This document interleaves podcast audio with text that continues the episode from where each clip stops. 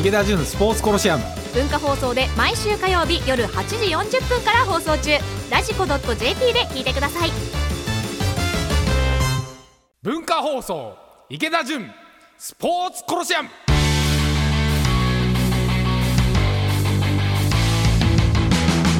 こんばんは池田純ですこんばんは文化放送アナウンサー立谷遥です今日あの息子の幼稚園がはい卒業式ができてあそうですかあ親も参加できてへえあおめでとうございますはい、三要素素あの換気もやって、はいあのきっちりやって、うん途中できてまあ良かったなと思ううん一方向かってくる東京にはいあの車の中で僕の車ってあの動くとナビにテレビ映んないんですけど、うんまあ、テレビ聞いてて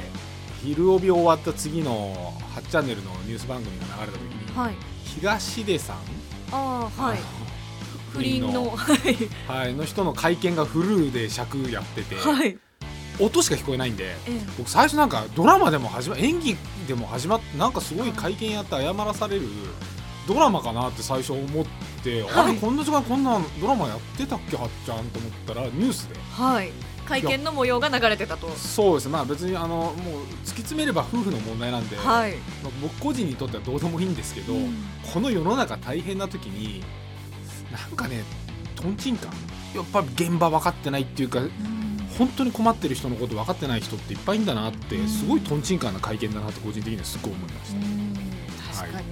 えー今週もね結構やっぱりコロナウイルスでの混乱が続いておりますので、えーこちら参りましょうか最近のスポーツビジネスシーンで気になることをスポーツ界の改革者池田純さんがズバッと切り込むこのコーナーですスポーツビジネスホットニュース IOC 新型コロナめぐり各競技連盟と緊急電話会議へ IOC 国際オリンピック委員会は国際競技連盟や各国のオリンピック委員会に対し新型コロナウイルスをめぐる状況を説明する電話会議を今日から3日間行うと明らかにしました新型コロナウイルスの感染拡大に伴い複数の競技でオリンピック予選や選考大会が中止や延期開催地変更となり出場選手の決定に影響が出ています会議では影響を受けた選手の救済措置なども話し合われるとみられています無観客開催で大相撲は10億円プロ野球は1試合1億円以上のチケット収入減大相撲春場所を無観客で開催中の日本相撲協会は完売していた前売り券の払い戻しについて10億円余りのチケット収入がなくなることを明らかにしましたまたプロ野球公式戦を無観客試合で実施した場合昨年の実績から1試合平均1億2400万円のチケット収入が得られないことが分かりましたえーまずは新型コロナウイルスの影響でオリンピックの代表を決められない競技団体が続出ということで、うんまあこれ僕もどうなるか分かんないんですけど、はいまあ、オリンピック憲章の問題とかいろいろあると思うんですけど、え基本、まあ、来年に延期っていうのが本当に現実的なのかなって思いつつ、やうんっぱり世の中は延期の空気にもうなってますよね。はい、トランプ大統領も78月にアメリカピークうん、でもうで今日安倍さんもう完全な形でやるって完全っていうのが予定も含めてなのか、何のこと言ってるのか僕よく分かんなかったんですけど、はい、ただもう世の中は「えやめないの?」っていう人もいっぱいいらっしゃるっていうのは聞いていて、これねあのースポーツの背負っているものの大きさっていうものがですね、はい、あってみんなスポーツじゃん今オリンピックなんてやってられんのかうん、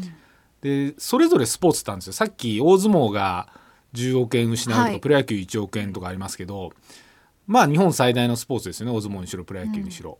で背負ってるものが結構大きいんで、うんまあ試合無観客でもやらなきゃいけないけど背負ってるものが大きいからお金も回ってるんで、まあ、10億円チケットが入んなくても、まあ、て NHK の放映権料とか、はい、まあ、あの財団法人の相撲の協会の方にもあの溜まっている資金とかもあるんで資金繰りに困ってるわけじゃないんですよ、はいだから本気で困ってるわけじゃないうん、で一方でそれこそ立ち上がったばっかりの卓球の T リーグとか、うんそれこそ B リーグとか、え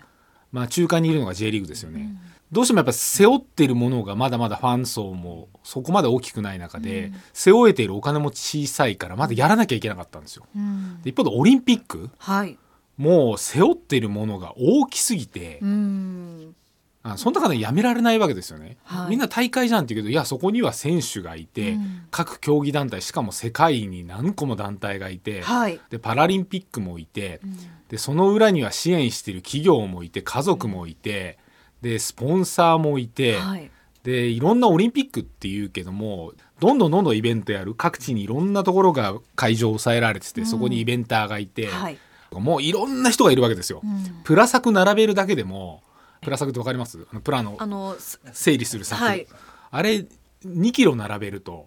数千万なんですよレンタル代と並べるので、そう考えたことなかったですね作のことまでだからそれだけオリンピック規模になってくると世界規模、日本各地はい、各競技オリンピックパラリンピック全部うんもうすごいお金が回っているんでもうこれやめられない、はいやめちゃったら本当に株価とかも今すごい心配な状態ですけど、うん僕はすごい連動していると思っていて、うんこのオリンピックをもしできなくなるともう日本の経済全てに波及効果が出てていろんなものが止まっていって、それこそ株価本当に1万円割れとか起こる可能性とかも僕はあるんじゃないかなって思うん、だからもう本当にリーマン以上になってきてしまうので、やっはい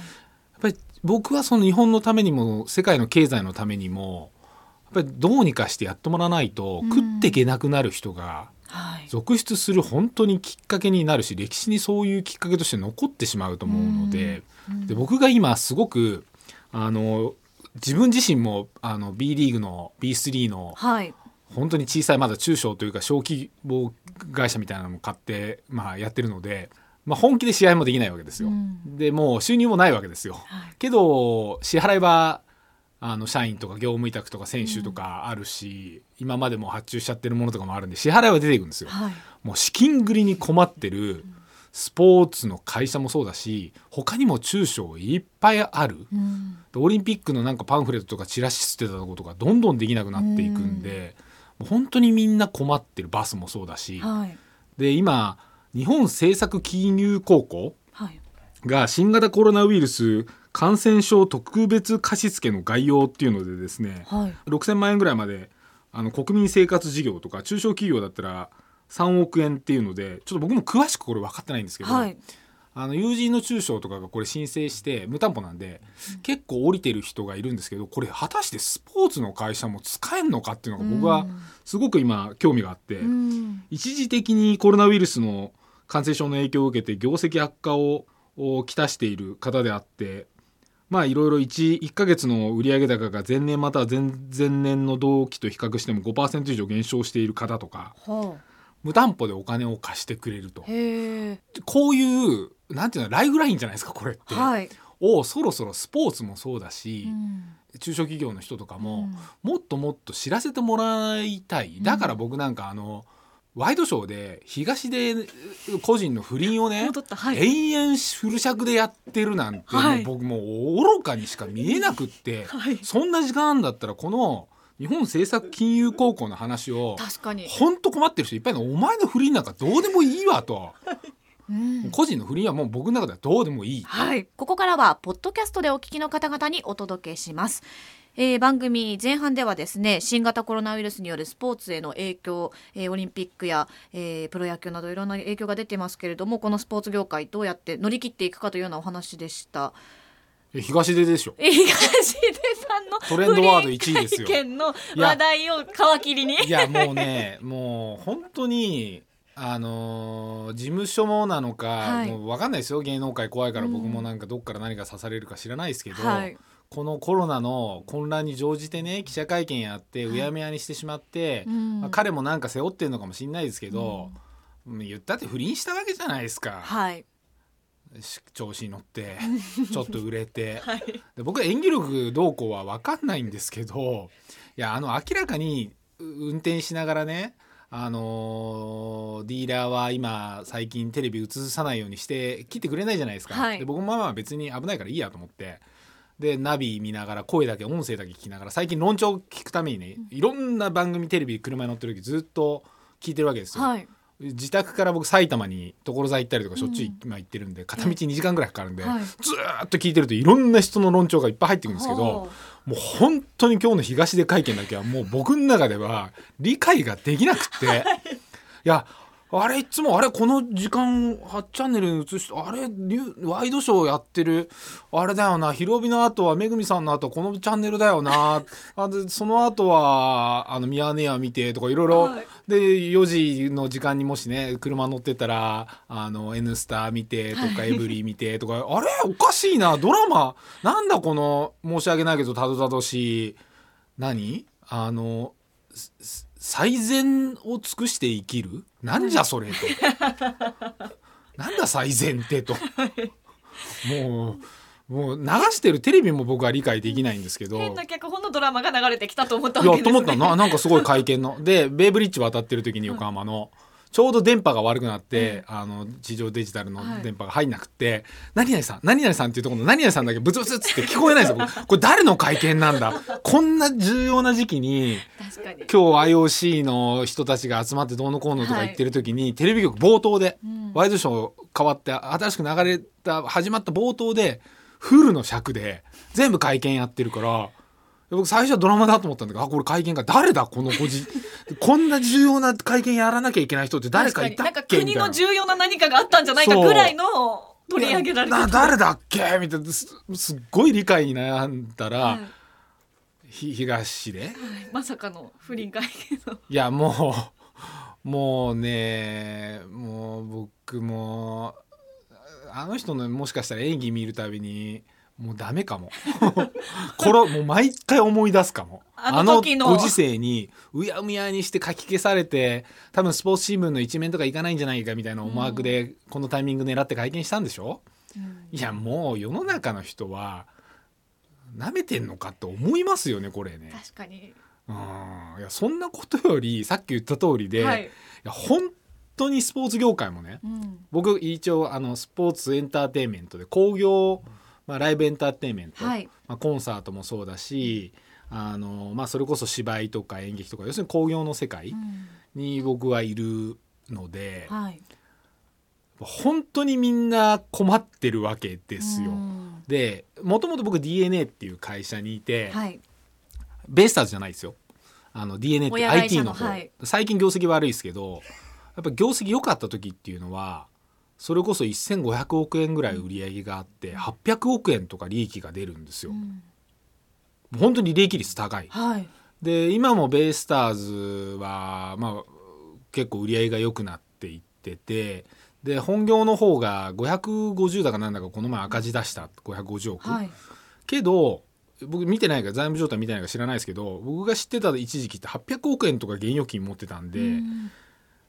まあ550億っていうえど減損っていう要するに買った会社がダメダメになったんでそれの減損してるんで実質で言うと100とか200ぐらいの間の赤字なんだと思うんですよ。うんってことは800億もし持ってるとすると全部溶かすのに、まあ、それこそ4年から8年うん要するに会社として生きていけるはい、資金繰りに困らない。うんで会社っていうのは本当に資金繰りが資金繰りなんですようんだからほ全然あの PL も BS も見てない人とかいっぱいいるんですけど見方知らない人とかもいっぱいいるんですけど、はい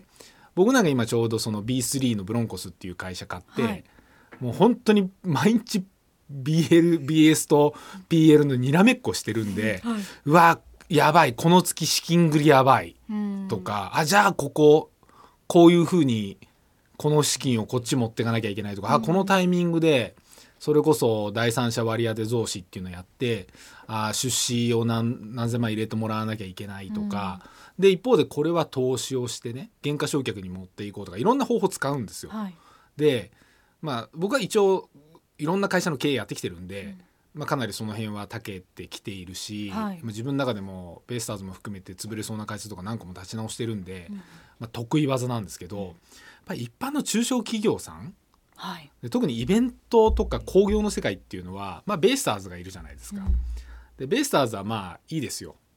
はい、 100とか150億円ぐらい年間売り上げがあってもうすでに2 3 0億円の、あのー利益も出していて、うんもう数年僕が辞めてからも続けてるんで、まあ、投資もしてるといえど、まあ、50億とかで横浜スタジアムにも100億円の現預金眠ってるんで150億円ぐらいあるんで、ほまあ、どん別にね1億円のこれさっき言ってたんですけどプロ野球1億円の試合チケットがなくなりました1試合平均1億2400万円のチケット収入がなくなることが分かりましたって言ってるんですけど、僕ねいや嘘って思ったんですけどさっき数字聞いてて、はい、大相撲が10億円なくなったんですよ今回の無チ観ケ客でットの払い戻しではい収入がなくなったと、はい、僕は分かんないですよ大相撲両国国技館がどんぐらい入るんだっけな数千ですよねあそこで1人当たりのチケットの単価がいくらだか分かんないですけど多分大相撲でまあ3,000円から7,000円の間ぐらいかな分かんないですよ勝手に見積もって、はいで野球はだいたい2,000円から3,000円ぐらいの間なんですよ1人当たりの、うんはい要するに VIP ルームも含めて、うんで、まあ、3,000円だと仮にするじゃないですか。で1社あたり1億2,400万円っていうと、まあそれこそ4万人はい以上入んうんないといけないわけですよ。ええいやぼ僕ハマスタしてた時もそんな儲かってなかったけどと 1試合満員にすると大体利益で5,000万円マックスから7,000万円マックスぐらいっていうのが、うんまあ、プロ野球界の言われてはいる通説なんで、一応これは平均単価を4000円として1試合のチケット収入だけで1億2400万円と計算してるみたいですけどね。誰が計算したんですかねそうです4000ね円って結構高いですよそうですね 確かに。首都圏にあるチームで、まはいあ、3000円から3500円ぐらいに上がってきてるのかな、うん1試合あたりの単価今、はあのうんシーズンチケットをこうあれしたやつあシーズンンチチケケッットトをを含含めめてて220万ぐらい最高しちゃうじゃないですうんか、なるほうどんそういうのを入れてなるほど。うんすいません余計な声がいやいやいやいやまあでもまあいろんな中でそういう収入が失われていったとしても、まあ背負ってるファンも大きいし、うん一方でもう背負ってるお金も親会社の資金も大きいんで、地力が大きいというかい地盤があるような。潰れないんですよ、はいでこういう人たちの声を政府は聞いてんですようんスポーツ庁が何聞いてんだか分かんないですけど、はい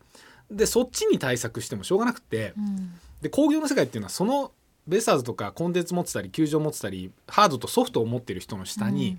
いっぱい会社が連なってるわけですよ。はい。ウェブの制作してる会社、うんチケットの表券管理しててチケット印刷してる会社、で球場の当日試合でそれこそチアリーダーのディレクションしている人からうんはい MC している人、1試合あたり MC すると1万5,000円もらえたり3万円もらえたりする人、もうそういう人ってもう要するに日当でやってるんで。うんその人たちのお金って全部なくなるわけですよこれって。はいだか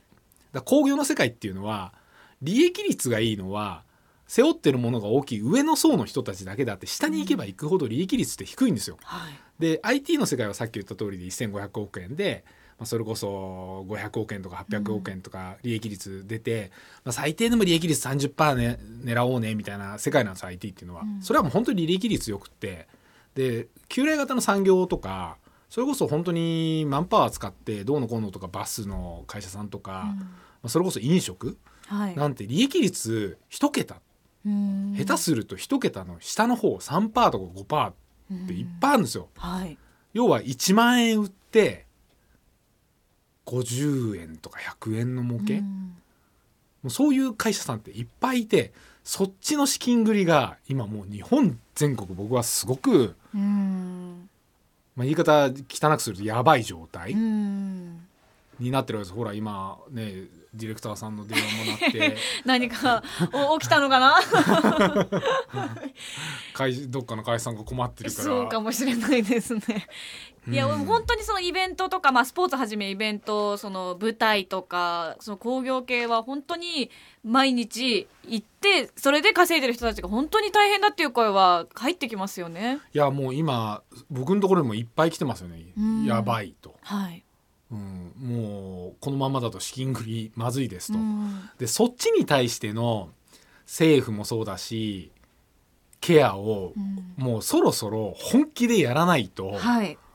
さっき日本政策、えー金融高校はい。の3月12日付のうんあの融資制度の新型コロナウイルス感染症に対する融資制度の拡充についてっていうニュースリリース見ながら喋ってたんですけど、はい。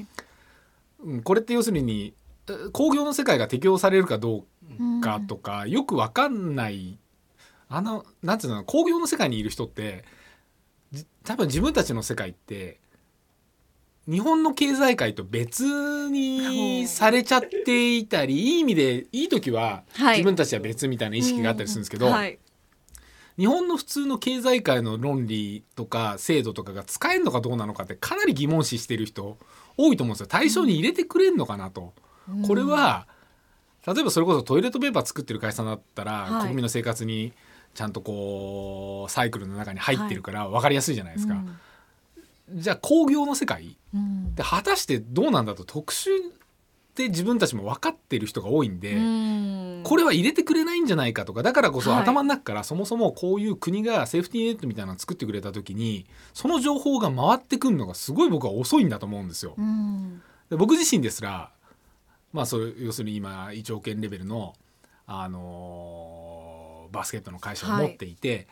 この日本政策金融高校のこの制度が使えるのかどうかさ僕らですら分かんないわけですよ。うんじゃあ問い合わせるか ってはいうん、問い合わせるか、みたいな話じゃないですか。 ええすいません、あの、ちょっと埼玉のバスケットボールチームの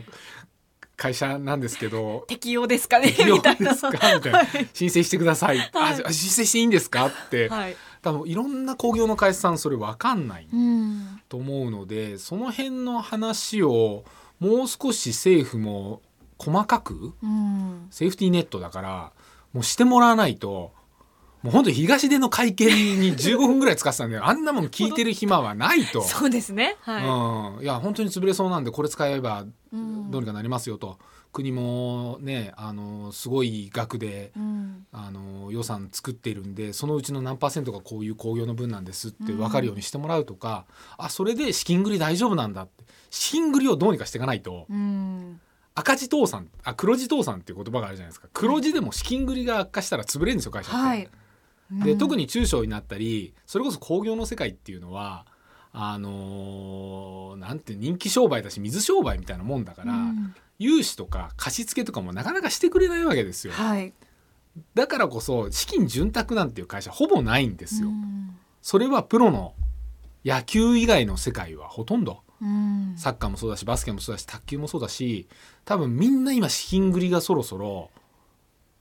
結構僕やばいっていう会社いっぱい出てくると思う、でも支払いだけは来る、うん選手の年俸って大体月割りではい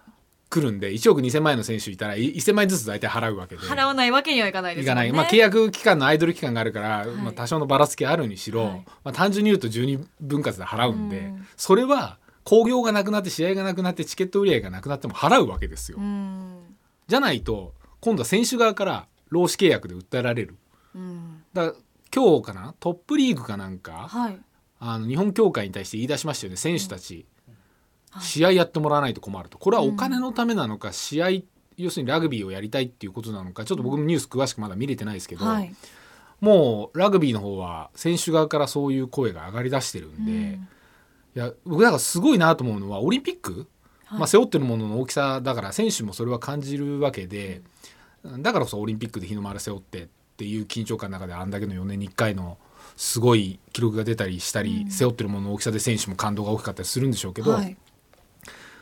もうこんなギリギリじゃないですか。うんでまだ代表選手世界で50何パーセントパでーしょセントぐらいって55%はい55%しか決まってない決まってないわけでしょ、で45%決まってないわけでで今日安倍首相が完全なはい形で実現することを実現する、はい目指すとうん、だ選手の要するにちゃんと選考はいもう完全じゃなきゃオリンピックじゃないだろうしそうですね国的にも行けない国があったら多分ダメなんだろうし、まあ時期がどうかどうかは僕には分かんないですけど、ただオリンピック憲章はやっぱりウルード氏に1回で4年に1回じゃないですか。で戦争以外は中止になって、まあ、今回戦争っていう位置づけなのかもしれないけど、はいまあ、中止っていう選択肢はあるかもしれないけどもうこのご時世にスポーツの背負ってるものの大きさたるや、うんもう今回全世界の動向と景気とこれから興行の世界をどの世界どの国でも開始するスポーツイベントを開始する、あの大規模なイベントを開始するオリンピックが全てのなんだろうな分水嶺になっちゃってるから、うんはいもう僕はねもうこう絶対やらないといけないと思う。んだからオリンピック憲章がうんぬんとか、まあ、僕がこう言うとまたクレームとか来るのかもしれないけど、まあ変な話もう変えてでもうんやってもいいんじゃないんですかと、うんじゃないと世界経済リーマン以上の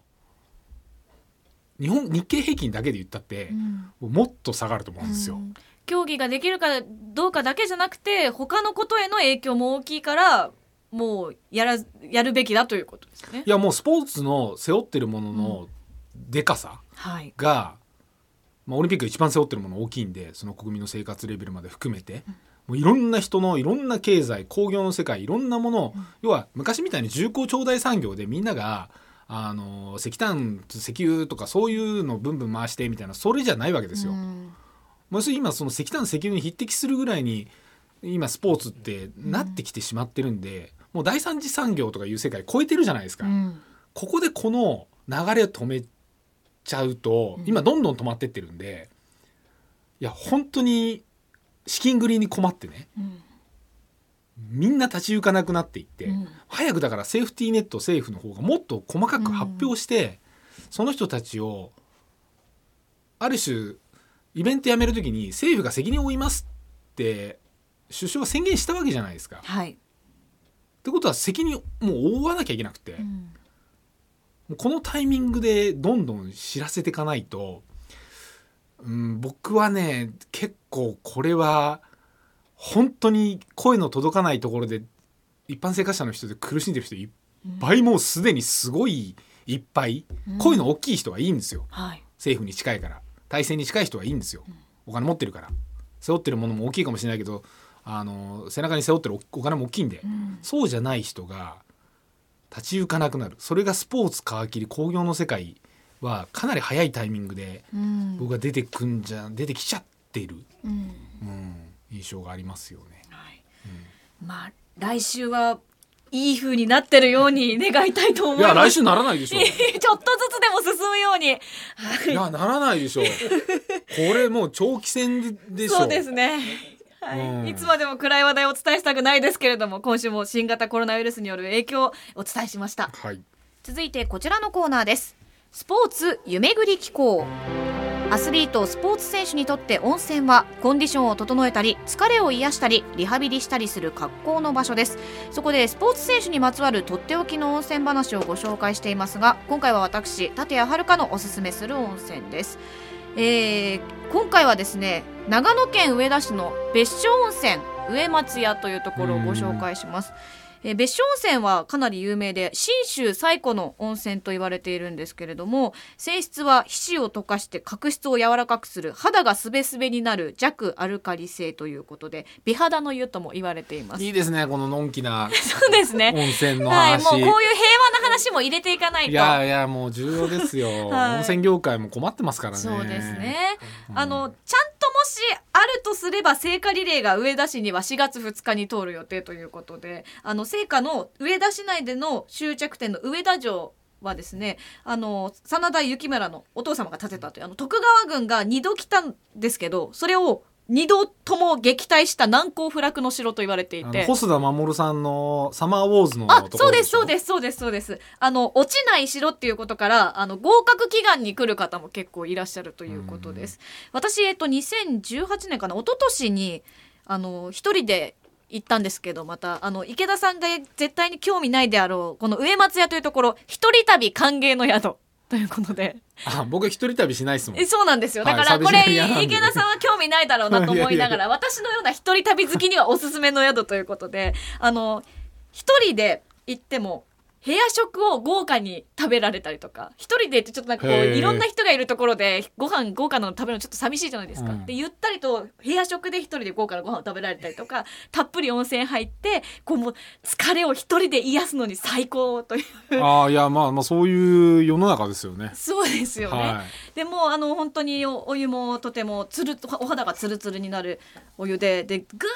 なんですけど私この2年前に行った時ワールドカップの日本対ベルギーの試合があった日で真夜中のあの2時か3時にキックオフの試合をここで見たっていうすごく悲しい思い出があるところなんですけれども。あー悲しいですね僕も悲しいんですよ今週末、はい3連休じゃないですか、ええ友達が先週末に、はいあのみんな暇なんで今はい子供連れでうちに飲みに来てバーベキューやってたんですよ、はいでじゃあ来週温泉行こうおういいですね。そそかその家族が撮っててはいでえ「お前も来い」みたいな話になってええ家族で撮っとくからはい言ってもう僕予定開けてたんですよ温泉入るつもり満々で、はいこのご時世温泉宿も困ってるから行こうみたいな、そしたら昨日連絡が来て予約期限が過ぎてて温泉予約できませんでしたってそいつから来 て僕らの3連休の予定しかも中日の2日間どうすんだと。大涌谷で温泉卵黒い温泉卵を久しぶりに大涌谷も落ち着いてきてから食べれるぞ、はいはい子供に食わしたことあんのかお前はと温泉黒い卵見せたことあるのかって言われて、ないじゃあ食べに行こうって言われて行けなくな何っちゃやうってんのこいつはと 予約期限ぐらい確認をしといてくださいと温泉悲しいエピソード、いやでもあ空いてるんじゃないのかなそ入うれてですくれよればいいのねにって結構ね今本当に温泉とかもあのねい行かないというか、うんちょっと自粛する方が増えているかもしれないですけれどもまあねせっかくですからちょっと逆に人がいないからいいんじゃないかなとも思いますけどいねや僕ね自粛自粛って何なんだろうって思いません、やっそうですね、ぱり疲れるし、うんリスクは自分で背負うものだし、うんやっぱりすすごく気をつけていけば大丈夫なことって僕あると思うんはいですよ。僕はもうこれは個人自分のあれですよいい悪いは別にして、僕電車乗んないんですよ今一切。そうですねおっしゃってますもねう前からもう、はいう政府も言わないけど、電車が一番危ないじゃんと思ってたんで、うん電車に一切乗らない全部自分の車なんですよだかはらいどこでも行けんですよ、うんでなるべく人と会わないように密集空間とか行かないようにすれば別に大丈夫だし、ね、行ける時に皆さんその癒しを求めて、まあ、体の免疫を高めることも含めて温泉に行くというのもいいかもしれない海なんて今人すごいっすよあそうですか海風もあるし風通しいいから、はい渋滞週末す ごいし夏以上にすごい去え年ー、もあそうですもかう海にもう人がごった返して てそれはそれでどうなんでしょうかねいや近場の海は今大人気らしくていやそうですかでまたすごいみんなこれはこれで密集じゃないのかって思うんですけど またね難しくなってきまあすとねね最近大人気なのドライブスルーですよねへえドライブスルーすごい、あーまあだあまり人と会わずにそう行けるからってことですねマクドナルドのドライブスルーとか郊外行ったら大行列よ、えー、うんちょっと世の中の動きが変わってきている中ですけれども、えーアクセスご紹介します。えーっと、上松屋旅館ですね。えー電車ですと東京駅から北陸新幹線でおよそ1時間30分で上田駅まで行って、そこから上田電鉄でおよそ30分別所温泉駅、そこから無料さシャトルバスが出ています。えー今日は長野県上田市の別所温泉上松屋をご紹介しました。さあ、今日もエンディングです。あの、街の人ちょっと戻ってきたと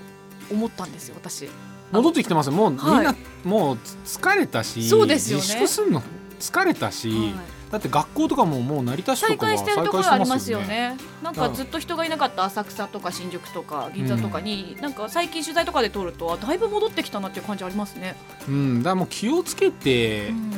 やっぱやっていかないとそうですね経。済の方が回んなくなりますよね、うんでもうわ危ないなと思ったら検査しなきゃいけないし、そうですねはいもしなんか咳とかしてんだったらマスクうんないけどマスクはないですねまだ。もう僕マスク諦めてますからねあーもう全くしてないもうそういうそういう方も多いと思いますねうん。もうでもしょうがないですもんね予防のためのマスクはもう諦めるっていううのは、ん自分なりに考えてやっていかないといけないですよそうですね。やっぱよ出ていかないと暗くなりますよ、うん確かに。うんなるべくなるべく遊ばないと、うんうんスポーツいいですよスポーツスポーツあー自分がスポーツする方ですね。まあインドアもどうこうっていう話もあるのかもしれないけど、まあ、スポーツは結構外でやったりするものも多いじゃないですかそうですね。でまあ距離もひ距離もあるしどうどういうものが多いですか、換気。もあるし換気もあるし。あの三大要件はクリアしてるじゃないですか,、はスポーツこの機会にみんな、うんうん体を動かして免疫力高めることも大事ですしそうですね帰ったら手洗いうがいでしっかり自分で身を守りましょうそうですねあの再来週から池田純スポーツコロシアムの放送時間が月曜の夜6時45分からに変更となります、えーお引っ越し後の初回は3月30日月曜日となっています、えーということで今日はこの辺りでお時間ですここまでのお相手は池田純と文化放送アナウンサー立谷遥でしたではまた来週火曜日来週は火曜火日です曜日はいそのうち月曜日になります、はい来週は火曜日の夜に